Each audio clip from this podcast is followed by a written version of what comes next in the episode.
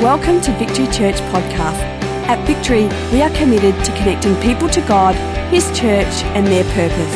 For more information, visit victorychurch.net.au. Now prepare your heart to hear a word from God today. This is part three of our Heart for the House series, and this is the exciting part. This is the part where we put our money where our mouth is. This is the time where we gather together and uh, make a commitment and partner together for the next 12 months in some of the projects that we believe that God has laid upon our heart. And so, Father, I just pray that the words of my mouth, the meditation of my heart, the work of my hands will be holy and acceptable in your sight, O God. Won't you come and have your way? Open the eyes of our heart. Stir us this morning that we might be forever changed in Jesus' name. And everyone said, Amen. Thank you, Kathy. Appreciate your playing there. Let's put our hands together for Kathy. If you have your Bibles this morning, please turn with me to 1 Thessalonians chapter 1, reading from verses 1 to 3. And if you don't, please feel free to look up on the screen. That would be much appreciated.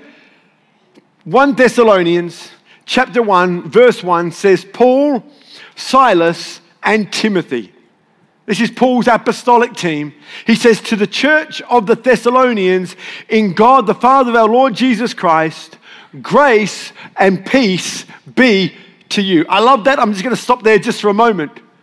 I don't know if you're aware of this, but this man, Paul, who is probably one of the greatest apostles outside of Jesus Christ himself, who was responsible for writing many letters that are in the New Testament. Every one of his letters that he writes starts in and with the grace of God be to you.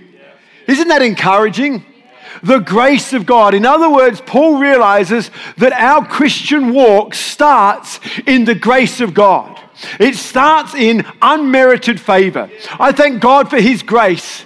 His grace means I do not get what I deserve. What I deserve is death. What I deserve is eternal punishment. But because of His grace and because of what He has done for me, He has lavished upon me favor that I do not deserve. It is unmerited favor. And Paul is saying to the church of the Thessalonians, as he's saying to the church of victory, grace be to you.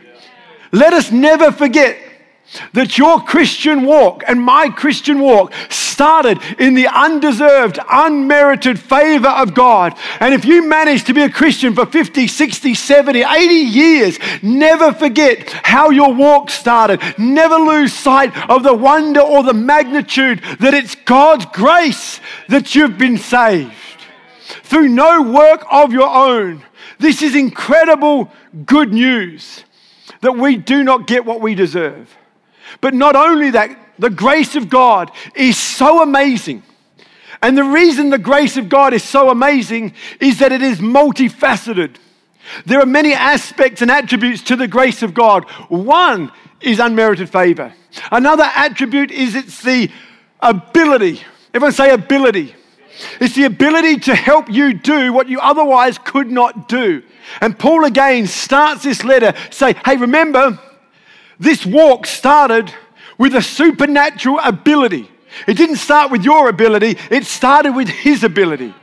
It started with Him being able to do what we were unable to do for ourselves. And this grace is available to you on a daily basis. So, church, never ever forget the grace of God. It's interesting, if you read all of Paul's letters, you will see not only does he start his letters with the grace of God, but he ends every one of his letters with the grace of God be to you. In other words, how you start your Christianity is how you need to finish your Christianity. We started in the unmerited favor of God. We started with a supernatural ability that's available to us to be able to do what we otherwise could not do. And let's be honest, there's lots of things that are hard to do. Granted, there are some things that are easy. And let's be honest, we all have our favorite portions of Scripture. But if we're honest, we probably have our portions of Scripture that we least like. We always talk about our favorite verse. What about our worst verse? Who's got a worst verse? Who's got the verse they hate? Who's got a verse that they would like to rip out of the Bible? I do. I have my favorites, but I also have my unfavorites. You know, when Jesus said to love your enemies, I don't like that. I, I feel like I've got a brilliant case. God, they're my enemies for a reason. It's, it's not, you know, they're using my enemies because they've been na- nasty to me. They don't like me. They've been nasty. Have you seen Facebook lately? They don't like me. I feel justified. And God says, No, I want you to love them. So, really? I can't do that. He says, I know. And Paul knew that. And that's why he wrote to the church, Grace be to you. If you are struggling with anything today, here's your answer Grace be to you. There is supernatural power that's available to every one of you who believes in Christ Jesus if you would just dare receive what is on offer. Because this I know that unfavorite verse that you have is not going away anytime soon. You can try and pray it away, you can white liquid paper it out, but it's still going to be there.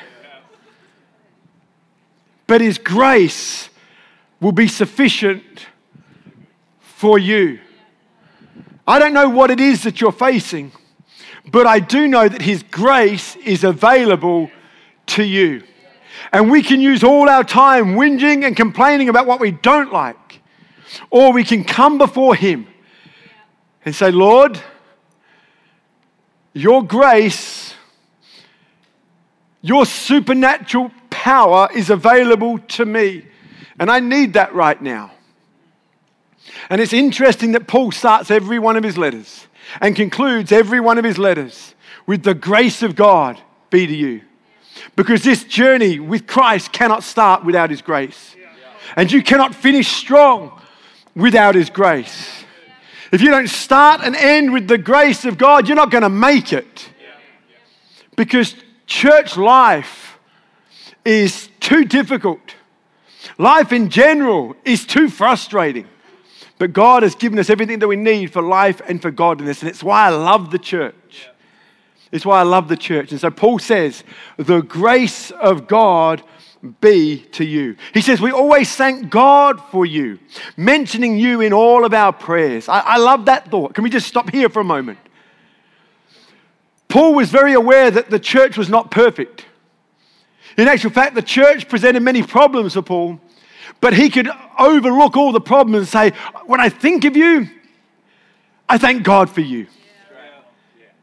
This is like the relationship between a husband and wife. You know, in every relationship, there are moments where you've been let down. I've been let down. I've let my wife down. But you know what? I can honestly say, I thank God for my wife. I'm so grateful for her in my life. It doesn't mean she's perfect. It doesn't mean I'm perfect. It doesn't mean we haven't let each other down. But I can honestly say, I thank God for her. I think about our three children. They are certainly not perfect. They've certainly caused some frustration for us in our lives, as all children do. But I can honestly say, I thank God for them. Are there any parents who, in spite of the problems that your children cause you, I saw a photo, uh, Pete, on uh, social media recently where there was your child and then there was poo. It just seemed every square inch of the photo had poo in it. And then those as a parent are just, are just frustrating. It's just oh my gosh, where do you even start? It's just like rub it out and start again. I mean, where do you even start? But I know in your heart of hearts, there's this gratitude where you say, you know what? That was a stinky, horrible mess, but I thank God for my children. And most parents I know would say the same in spite of the problems, in spite of the frustrations, in spite of the inconvenience, I thank God for my children. And Paul was saying, in spite of the problems in the church and in spite of the problems that the church caused Paul, I thank God when I remember you. And can I say, church, on behalf of Kath and myself and our leadership team, we thank God for this church. We have Problems on a daily basis, absolutely, because people are there. Where there are people, there are problems. But I thank God that I can say with all integrity, I thank God for this church. I firmly believe that the church at its worst is better than the world at its best. I thank God for the church. I thank God for this opportunity that I have this morning to be able to share yet again with you all. I'm so grateful to God for you. We love you dearly. We think about you often, and we pray for you regularly. Thank God for his church. And then Paul goes on to say, We continually remember before our God and Father your work produced by faith, your labor prompted by love, and your endurance inspired by hope in the Lord Jesus Christ. Now, what you need to know about this letter is that Paul is writing to the church of the Thessalonians, and there's many standout qualities, but he highlights three here this morning that I want to look at. And with all of Paul's letters, he intended that the letters would be circulated to other churches. In other words, even though Paul was writing to a particular church in a particular region, he was trusting that that would then be passed on to other churches. And I believe what Paul is saying to us through the example that was set by the church of the Thessalonians is something that they modeled that he would want us to model. And he says, When I think of the church of the Thessalonians, there are three standout qualities that I would love every church to have as standout qualities. And the first one is simply this that this church had a faith that worked. Everyone shout out, faith, faith. That, worked. It was a faith that worked. In other words, it wasn't a nebulous, unseen, vain notion. It was something that was tangible. It was something that was present. It was something that was seen. Their faith was seen in what they did, and their faith was seen in how they gave. You know, in Hebrews chapter 11, it's known as the faith chapter. And verse 1 simply says this that now faith is the substance of things hoped for and the evidence of things not seen. In other words, Hebrews 11, chapter, uh, chapter 11, sorry, verse 1 is the description of faith. That's what faith is. But after verse 1 comes verse 2. Deep, I know. And every verse after that is a description of what faith does. One verse is spent talking about what faith is, all the rest talks about what faith does. It says that Abel gave a better offering than his brother. How do we know that? Because his faith was seen by what he did. Everyone say, did? did. Noah, it says, he built a boat, a flippin' big boat. And not only that, he had to get all these animals into that boat. I mean, that in itself is a nightmare. But we know that Abraham, uh, Noah had faith. How do we know he had faith? Because what he did, he didn't just say, Ah, oh, God spoke to me last night. Guess what? He wants me to build a boat and put all these animals in it and did nothing with it. No, he actually, for over 100 years, built a flippin' big boat and then he was building the boat because it was about to rain. But at that moment in the history of the planet, the earth had not seen rain as we know rain. So he was building this big boat, of which people didn't know what that was. He had to explain what a boat was. And then he had to explain that it was uh, for the rain that's coming, and they had never seen rain before. So he's talking about building something that they'd never seen before for something that was coming that they'd never seen before. That's faith. And the reason we know he had faith because he was committed to building a big boat for rain that he hadn't seen come yet. And, and, then he had to get all the animals. I mean, have you ever? I mean, I've got a dog. I can't get that dog to do anything I want it to do. I mean, I love him, but he's just so disobedient. I mean, if I was Noah, that, that I, would not have happened. I'm telling you, there would be a few species that do not exist today because I wouldn't have been able to get all the animals on the boat. I'm telling you, dogs would not exist. Come on, come on, come on. Oh, forget it. We're, go- we're going. But Noah had faith and he built a boat, and we know that because of what he did. Abraham left the home of his birth because he had this call from God. He didn't know where he was going, he just knew that he had to go. And he went in faith. He just said yes. I love that. He said yes. In James chapter 2, verse 18, it says, But someone will say, You have faith and I have deeds. Show me your faith without deeds, and I'll show you my faith by what I do. Again, in 2 Corinthians chapter 4, verse 13, it says, It is written, I believed, and therefore I have spoken. And with that same spirit of faith, we also believe, and therefore we speak. Our faith is birthed out of an action. We believe in Jesus and we confess that He is Lord. There's an action to our salvation. Are you with me? Because faith has works attached to it. And Paul is commending this church because they had a faith that worked. It wasn't just gathering together, talking about the latest ideas, but doing nothing with it. Now, these men and women, they were committed to action. They were committing to getting a job done.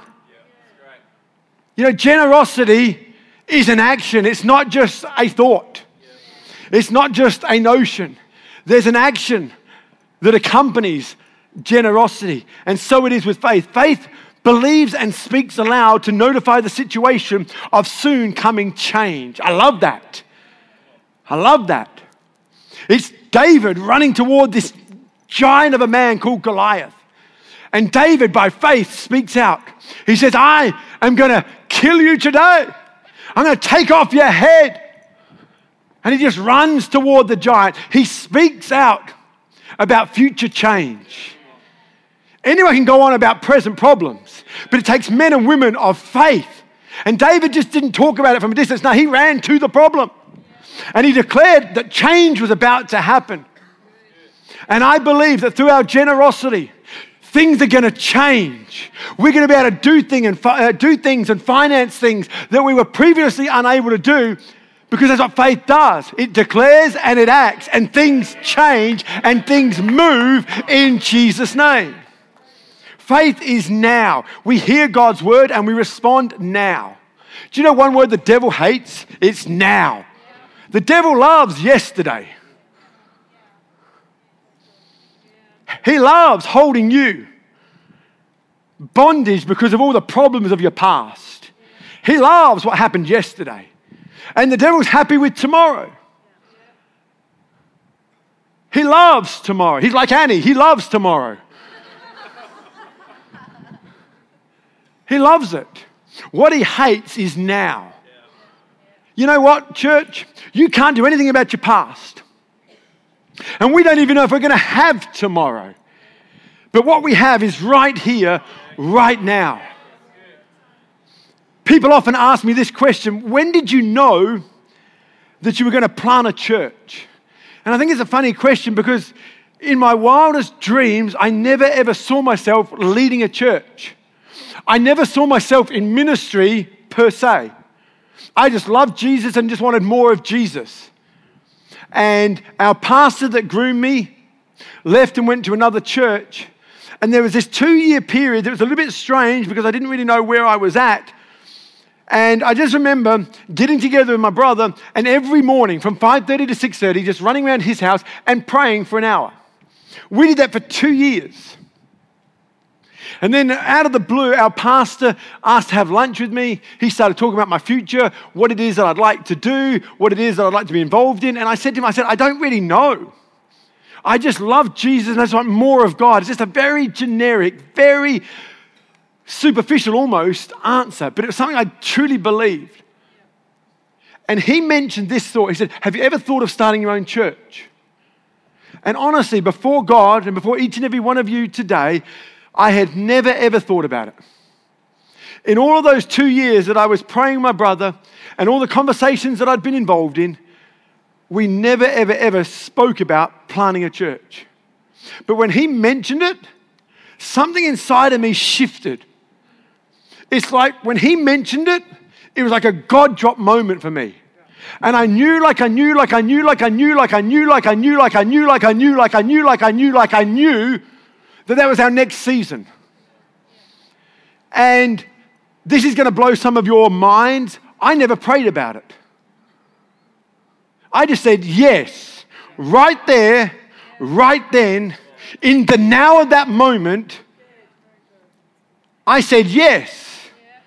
Because to me, That was my answer to prayer. I didn't need to pray about it. I've been praying for two flipping years. That was my answer to prayer. See, some things need to be prayed about, other things need to be decided upon. Today is D Day. Today is the day where we make a decision how we're going to partner with the church, Heart for the House 2017. We've been talking about praying carefully and thoughtfully about what it is that we can give. But this is our opportunity to respond in the now, to respond in the here and now. The devil will say, No, no, you just need to pray about it. The devil doesn't mind us praying about things as long as we don't act on them. The devil's happy with us praying. The devil attends a lot of prayer meetings. That's why they're so boring. He doesn't mind us praying, he just doesn't want action. He's happy with us talking about the Bible as long as we don't do anything about it. He's happy with us talking about church planting as long as we don't do anything about it. He's happy with us talking about forgiveness as long as we don't actually forgive. He's happy with us talking about any godly concept as long as we don't do anything about it. And that's why we need to be people that, like the church of the Thessalonians, have a faith that works and not just a faith that presumes. Amen? Secondly, Paul talks about this church with an affection, and he says it was a church that, uh, um, it was a church had a love that motivated. Not only did it have a faith that worked, but it had a love that motivated. You see, their motivation behind their action was love. See, guilt is not a good motivator. It is a very effective one, but it's not a good one because it's not a godly one and it doesn't last. I'm not here to try and guilt anyone into doing anything or giving anything because guilt doesn't last. Guilt is not a good motivator. I've said it a few times jokingly we're not going to send the boys around and grab you by the ankles, turn you upside down, and shake all the money out of your pockets. That's not what this is about. We need to follow the example set to us by God Himself. The Bible says in John chapter 3, verse 16, For God so guilted the world, for God so manipulated the world.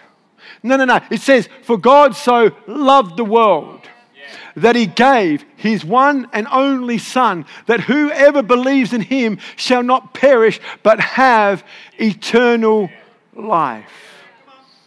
There was an action God wants action. But our motivation is really important. And Paul says that your faith that is seen by works is commendable. But what's even more commendable is the place that it comes from. It doesn't come from guilt, it doesn't come from a drivenness, it comes from the place of love. God so loved the world that he gave. God was motivated by love. And when you're in love, nothing is too big or too small. Have you noticed that? I don't know if you noticed, but over the weekend we had two football games. And on Friday night, the Adelaide Crows went on to win, which means next weekend they're going to be in the grand final. And what I saw on Friday night was a bunch of people that were not guilted to be there. They were not manipulated to be there. I saw people that took time out of their busy schedules. I saw people that paid a high price and got there way before the game started and left way after the game ended. What would possess a person to do that?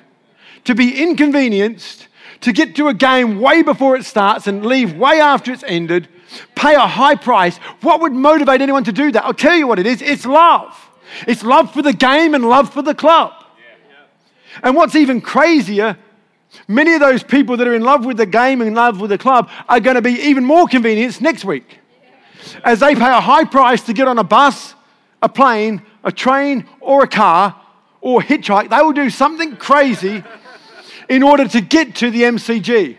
And they may not even have a ticket yet because they're going to hopefully bump into someone who's willing to sell, aka scalp, a ticket. And they may pay anywhere up to two, three, four, five times the price of a ticket in order to get to see the game they love and the club that they love. And then, as I was talking to someone just this morning, not only are they going to go to the game, but they're going to drive through the night to be back here by Sunday because they have responsibilities. That's, that's a commitment. And if I said to any of them, you're just driven. If I said to them, you're just, you're just motivated by guilt, they say, what are you on about? What do you mean guilt? You're just being manipulated. Are you serious? I just love football. And I just love the Adelaide Crows. Of which I have no condemnation whatsoever. Because I'm with you. We fly as one.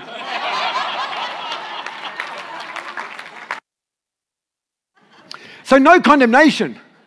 And I'm not saying any of that is a bad thing, but it's a great illustration of what love does. Because love is what love does.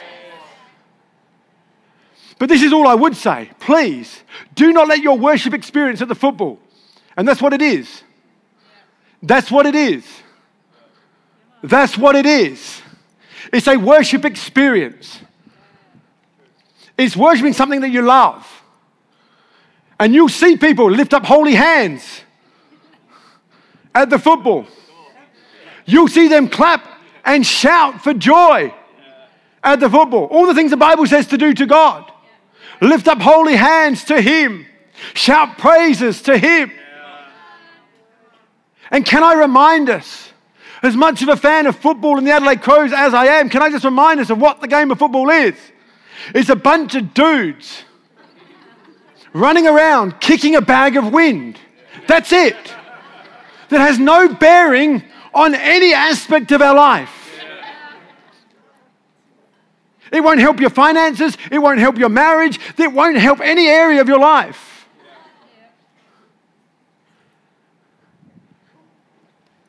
And so, if we're going to go crazy over a bunch of dudes kicking a bag of wind, which I'm all for, just don't let that worship experience be greater than our experience when it comes to worshiping Jesus. It's amazing how cynical and skeptical and reasonable we get when it comes to Jesus. We're just, you know, just got to be quiet. Got, now the Bible says, shout for joy. There's only one way you can shout by lifting your voice. There's no such thing as a quiet shout. The moment your shout is quiet, it's no longer a shout.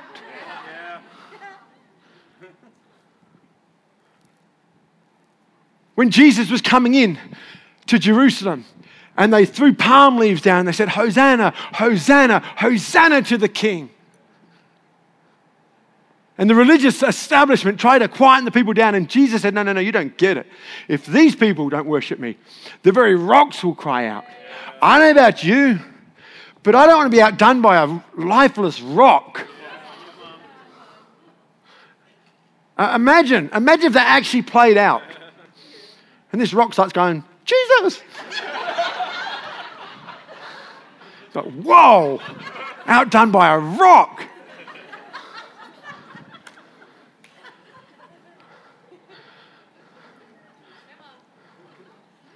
See, this, this isn't personality, this isn't, this is love. People say, oh, just, I'm just, it's just personality. I've seen some of the most quiet, conservative women in our church. Bless you all. Bless you. So I'm just a quiet person. And yet you put a baby in their hands. I, I think, where did the quiet conservative person go? They just got really weird. they got really crazy. I've seen some of the quiet conservative mums with a baby in there. Oh, and they dancing. Yeah. Wow. That's a worship experience. You say, hey, come on, let's clap our hands. I'm not going to do that, not for Jesus.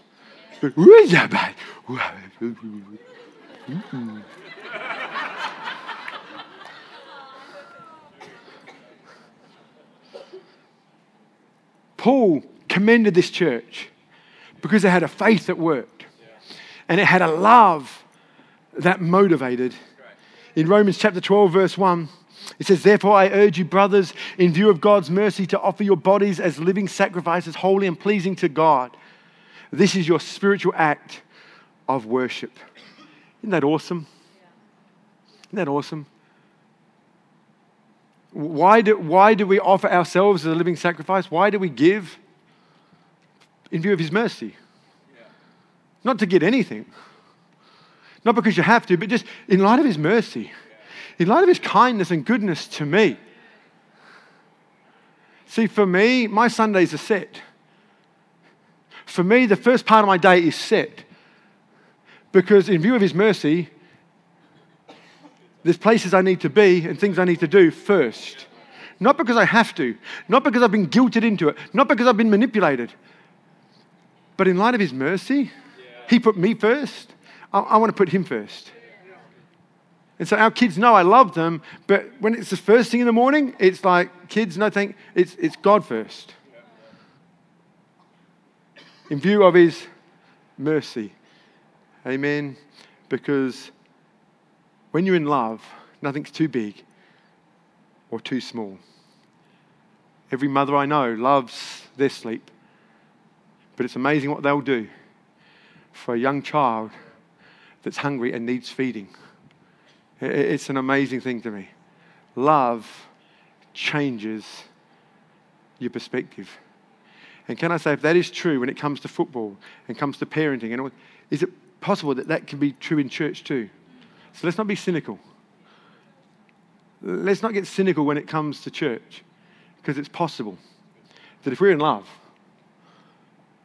if you're in love, if you can get to a football game before the game starts because you love the game and you love the club, is it unreasonable to expect you to get here to church before it starts as opposed to rocking in when it's almost over? Are you with me, church? And Paul also commends this church because it had a hope that endured. Their ability to endure, or in other words, not give up, was inspired by hope. See, none of these things are personality driven, they're theologically driven. it's inspired by a hope that they have in God. We have a hope that knows. See, a lot of people, and I would say in Christians included, confuse hope with wishful thinking. We confuse hope with wishful thinking. I want you to just think for a moment of a young man who likes a young girl and he wants to invite her to the formal. And this pimply young faced kid knows he's batting above his average. He knows he's, he knows, he knows. And he just hopes beyond hope that she likes him. See, we call that hope. We say, Oh, I hope she likes me. And it's not a hope that comes with any confidence because it's nothing more than wishful thinking. And he calls it hope, but it's nothing more than wishful thinking. And so he goes over there.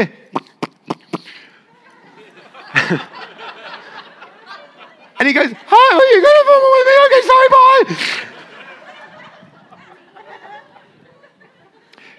No hope, just wishful thinking, hoping this girl likes him. But can you imagine the young man who knows there's a young girl that likes him? He knows. He has a confidence now in asking her. Because his hope is not based on wishful thinking. His hope is based on what he knows. Because he knows, like he knows, that she likes him. And so he walks over with the confidence to say, Would you like to go to the formal with me? I thought you might.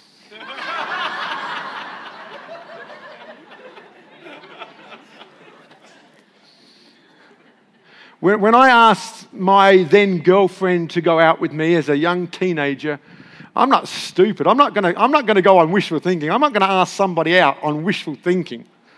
I, I want a bit more guarantee than that.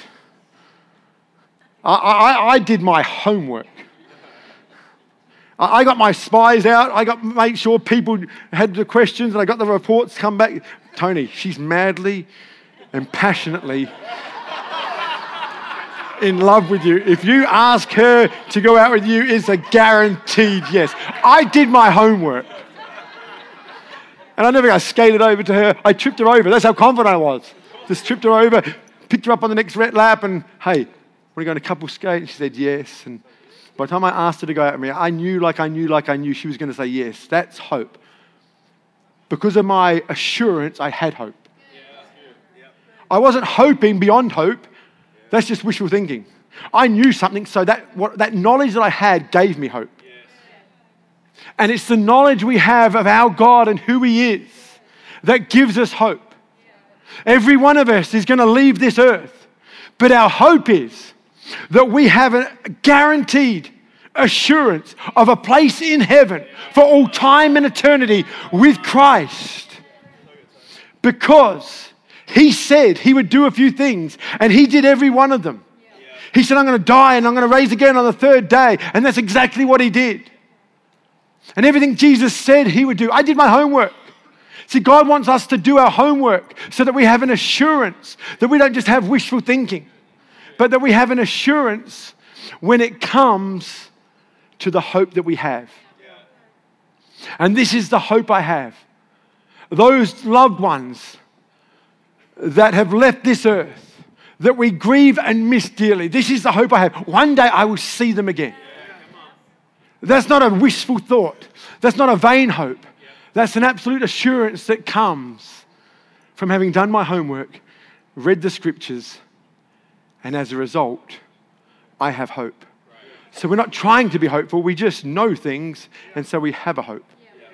And in this world in which we live, where the finances of this world are fickle, where North Korea and America are talking war, where laws right now are looking at being changed in our nation. There's a lot of uncertainty, but that uncertainty should not waver in unbelief or a lack of hope. Because all of these things that come and go, all of these things that change, do not change that which is unchangeable. And what is unchangeable is Jesus Christ Himself. Amen. Okay, on, oh, we need the band to come up. We need the band to come up. That'd be fantastic. Hope is certain. I want to read to you Hebrews chapter 10, in verse 32. It says, Remember those early days after you received the light, when you stood your ground in great contest in the face of suffering. Sometimes you were publicly exposed to insult and persecution, and at other times you stood side by side with those who were so treated. You sympathized with those in prison and you joyfully accepted the confiscation of your property because you knew that you yourselves had a better and lasting possessions. So do not throw away your confidence, it will be richly rewarded. You need to persevere so that when you have done the will of God, you will receive what He has promised. For in just a little while, He who is coming will come and will not delay. But my righteous ones will live by faith. And if He shrinks back, I will not be pleased with Him. But we are not of those that shrink back and are destroyed, but of those who believe and are saved. Isn't that good news? Thank you for taking the time to listen. If you have any questions, please email us at admin at victorychurch.net.au.